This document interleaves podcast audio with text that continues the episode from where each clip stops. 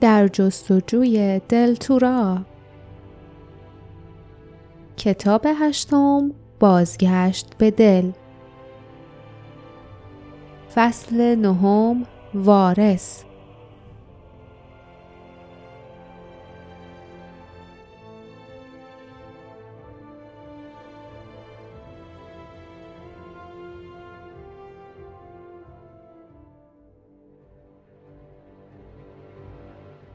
شم با سوسوی نور خود دیوارها را روشن می کرد.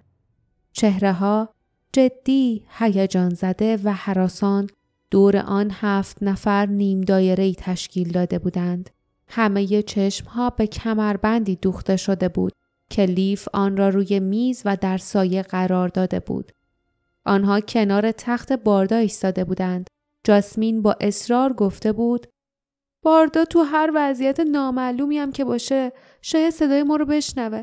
حتی اگرم نتونه بشنوه حق اونه که توی این جمع حضور داشته باشه. هیچ کس با او مخالفت نکرد. اما همه می‌دانستند که جدال طولانی باردا برای زنده ماندن کم و بیش به پایان رسیده بود. زیان قدم پیش گذاشت و در حالی که دستش را روی لعل بنفش میگذاشت با لحنی جدی گفت من زیان از شهر تورا اینجا هستم. نفر بعدی گلاتون بود. او زمرد را لمس کرد. سرش را بالا گرفت و گفت من گلاتون از قبیله کوتوله های وحشت هستم. لیف شقرق ایستاده بود و دیگران را که یکی یکی جلو می آمدند نگاه می کرد. فاردیپ از قبیله میر. صدای گرم و صمیمانه فاردیپ میلرزید. او با متانت سنگ لاجورد را لمس کرد. استیون از پلینز استیون قدش از همه بلندتر بود و هنگامی که روی اوپال خم شد موهای طلاییش می درخشید. مانوس از قبیله رالاد مانوس با انگشتان ظریفش یاقوت سرخ را لمس کرد. گلاک با کندی جلو آمد. وقتی پنجه عظیمش را به طرف الماس دراز کرد چهرهش مغرور و خشن بود. او قرید من گلاک هستم. آخرین نفر از قبیله جالیس. و هنگامی که لیف اشک را در چشمان وحشی او دید نفسش بند آمد. بعد نوبت لیف رسید. او دست باردار را فشار داد و به طرف کمربند رفت. چهره های تماشاگران ردیف جلو مقابل چشمانش می درخشیدند. جاسمین اخمو با فیلی و کری که روی شانهاش بودند. ایلسا که با پنجه هایش دهانش را محکم گرفته بود. نانیون فرمانروای دور مشتاق. دوم هوشیار. داین رنگ پریده و جدی. لیف دستش را روی یاقوت زرد گذاشت و فکر کرد. به خاطر تو باردا. به خاطر مادر و پدر و همه اونایی که توی خونه هستن. با صدای بلند و واضح گفت لیف از شهر دل. لیف به پایین نگاه کرد. کمربند زیر دستانی که آن را لمس می کردند کم و بیش از نظر پنهان شده بود. هفت دست به رنگ و اندازه های مختلف و با یک هدف روی هم فشار می آوردند. زیان دوباره به سخن درآمد. و کلماتی را به زبان آورد که قبلا در مورد آن به توافق رسیده بودند. ما نمایندگان هفت قبیله سوگند باستانی خود را تجدید می کنیم تا تحت قدرت کمربند دلتورا متحد شویم. ما به وارث برحق آدین سوگند وفاداری یاد می کنیم. هفت نفر با هم و یک صدا گفتند سوگند می خوریم. لیف احساس کرد کمربند زیر دستش داغ و داغتر می شود. طوری که او نیز مانند سایر متحدان مجبور شد دستش را عقب بکشد. اما حالا دیگر چیزی را می‌دانست. وارث اینجا و در این اتاق بود. سرش را بلند کرد. نگاه خیرش به سرعت از مردم مقابلش گذشت و بر یکی خیره ماند. کسی که وقتی قدم پیش گذاشت بدنش میلرزید. اما چهرهش می درخشید. داین. همین که آهی نفسگیر از جمعیت برخاست لی فکر کرد چطوری نفهمیده بودم؟ چطوری حدس نزده بودم؟ داین که اسمش سرنخ بود اسمی که با حروفش می‌شد اسم آدین را نوشت. داین که در مزرعی پرت و دور افتاده نزدیک جایی که حالا آنها ایستاده بودند بزرگ شده بود. کسی که هنر باستانی تیراندازی با تیر و کمان را یاد گرفته بود و پدر و مادرش تا جایی که توانسته بودند تاریخ دلتورا را به او آموخته بودند. داین که همچون پدرش آرام، مطیع و وظیفه شناس بود و همچون مادر توراییش حساس بود و چهرهی سبز داشت. نام مادرش رشان یا به عبارتی همان شارن با این حال کسی متوجه نشده بود. چه ماهرانه راز بزرگش را حفظ کرده بود. فقط یک بار چیزی نمانده بود که رازش را فاش کند. وقتی به صخره شکسته وسط شهر تورا تکیه داده و از شدت هیجان و ناامیدی از پا درآمده بود. وقتی لیف کمربند را برداشت و آهسته جلو رفت، انگار هیجانی که در اتاق بود شدت گرفت. داین منتظر ماند. لرزشش متوقف شده بود. حالا دیگر سرش را بالا گرفته بود. انگار متانت موقرانه همچون ردایی زیبا بر شانهش نشسته بود. از پوست نرم چهره و دستانش نور میتابید. لیف فکر کرد پدر من به پدر اون خدمت و از اون حمایت می‌کرد. حالا من به اون خدمت می‌کنم و ازش حمایت می‌کنم. لیف دستانش را پیش برد. کمربند که برای اولین بار در برابر نور قرار می گرفت میان انگشتان لیف آویزان بود. لیف احساس عجیبی داشت. دلش نمی‌خواست کمربند را بدهد. به جاسمین نگاه کرد. جاسمین که چشمانش برق می‌زد سر تکان داد. لیف فکر کرد این چیزیه که به خاطرش تلاش کردیم. قرار بود اینطوری بشه. او به کمربند خیره شد. برای آخرین بار به گوهرهایی خیره شد که درون قابهای فولادی می درخشیدند. چقدر سخت به دست آمده و چقدر زیبا بودند. بعد پلک زد. یاقوت سرخ به رنگ سرخ نبود بلکه صورتی کمرنگ شده بود. زمورد هم مثل سنگی معمولی بیرنگ شده بود و لل بنفش به رنگ ارغوانی روشن درآمده بود. خون به مغز لیف هجوم آورد و قلبش به تپش افتاد. نفس زنان گفت خطر اهریمن اینجا فریادی وحشت انگیز در فضا تنین انداخت. چیز عظیمی که از دهانش آب راه افتاده بود میان در ظاهر شد. بعد باد با صدایی رعدآسا در اتاق پیچید. شمها را خاموش کرد و لیف را از پشت در تاریکی به زمین انداخت.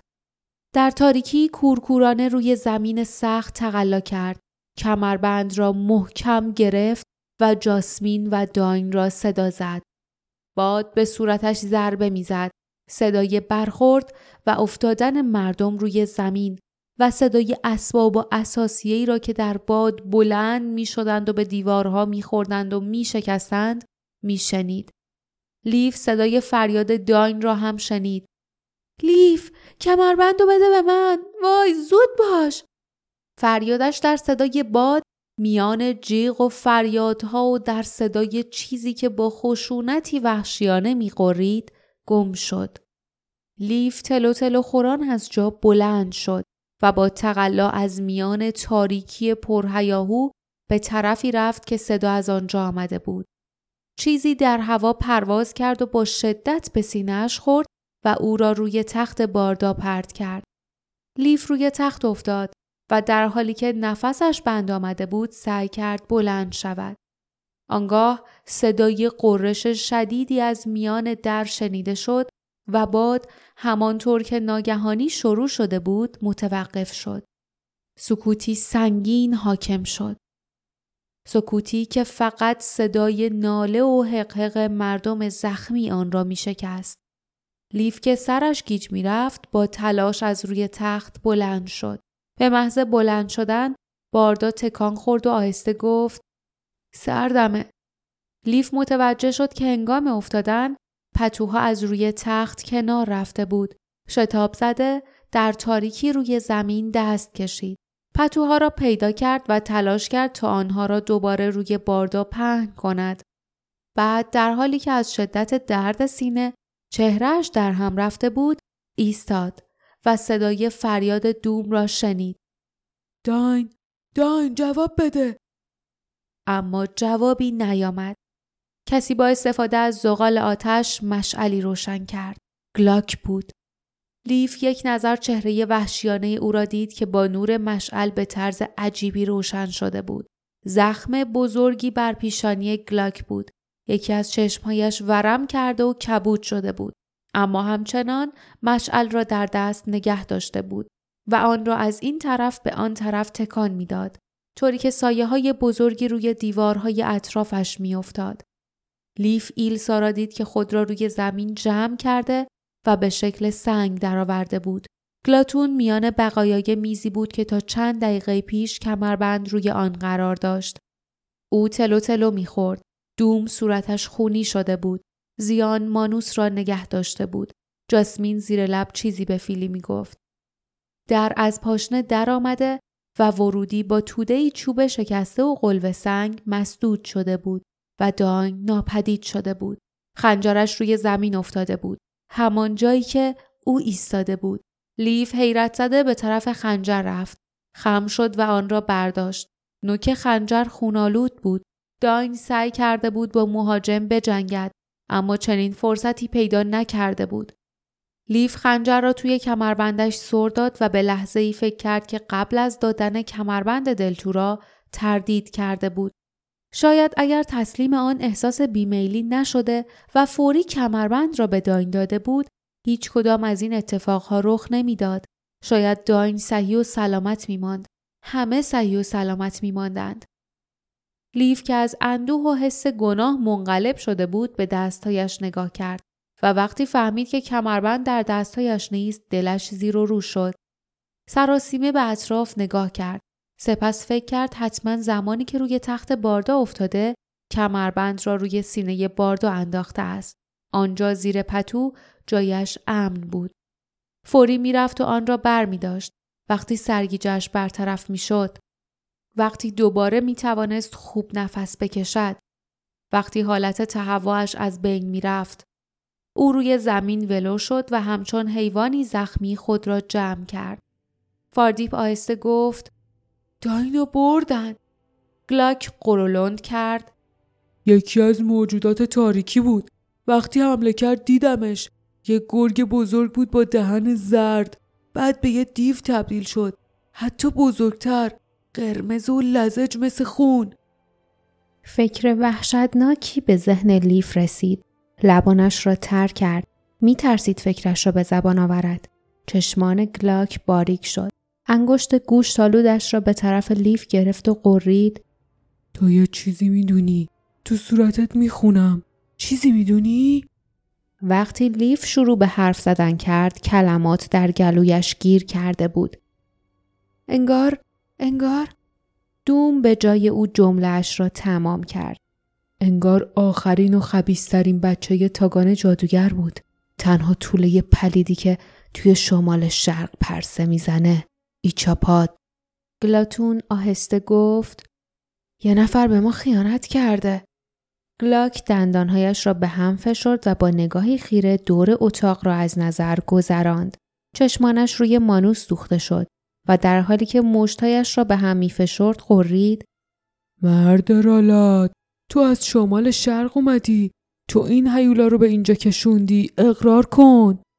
مانوس که از ترس زبانش بند آمده بود لرزان سرش را به مخالفت تکان داد.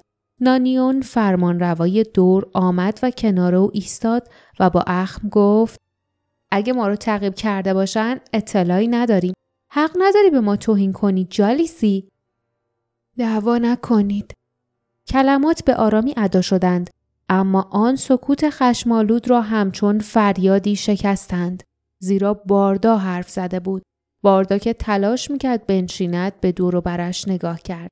جاسمین جیغ بلندی کشید و به طرف او رفت. زیر نور مشعل موهایش به هم ریخته و رنگ از صورتش پریده بود. باردا با صدایی قویتر از قبل گفت دعوا مشکلمون رو حل نمی‌کنه. زیان با چشمانی خیره گفت این معجزه است. لی فکر کرد به خاطر کمربنده کمربند شک ندارم. اما دوم که قبلا به طرف در رفته بود با پرخاش گفت باید از اینجا بریم بیرون و تعقیبشون کنیم. هر لحظه که تأخیر کنیم دان یه قدم به مرگ نزدیکتر میشه. گلاک قرولند کرد. اون تا حالا مرده. اون هیولا حتما تا حالا تیکه تیکش کرده ناگهان دوم سرش را بلند کرد انگار همان لحظه چیزی را به خاطر آورده بود با تندی پرسید استیون کجاست؟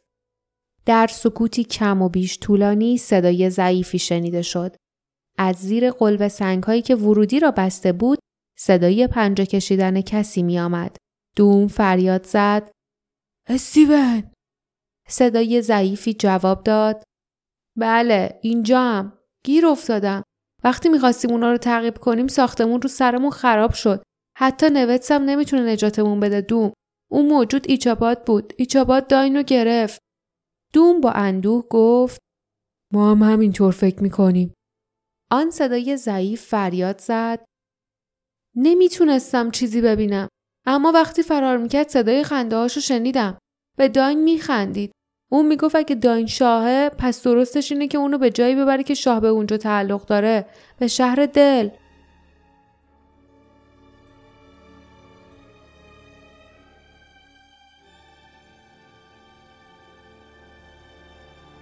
پایان فصل نهم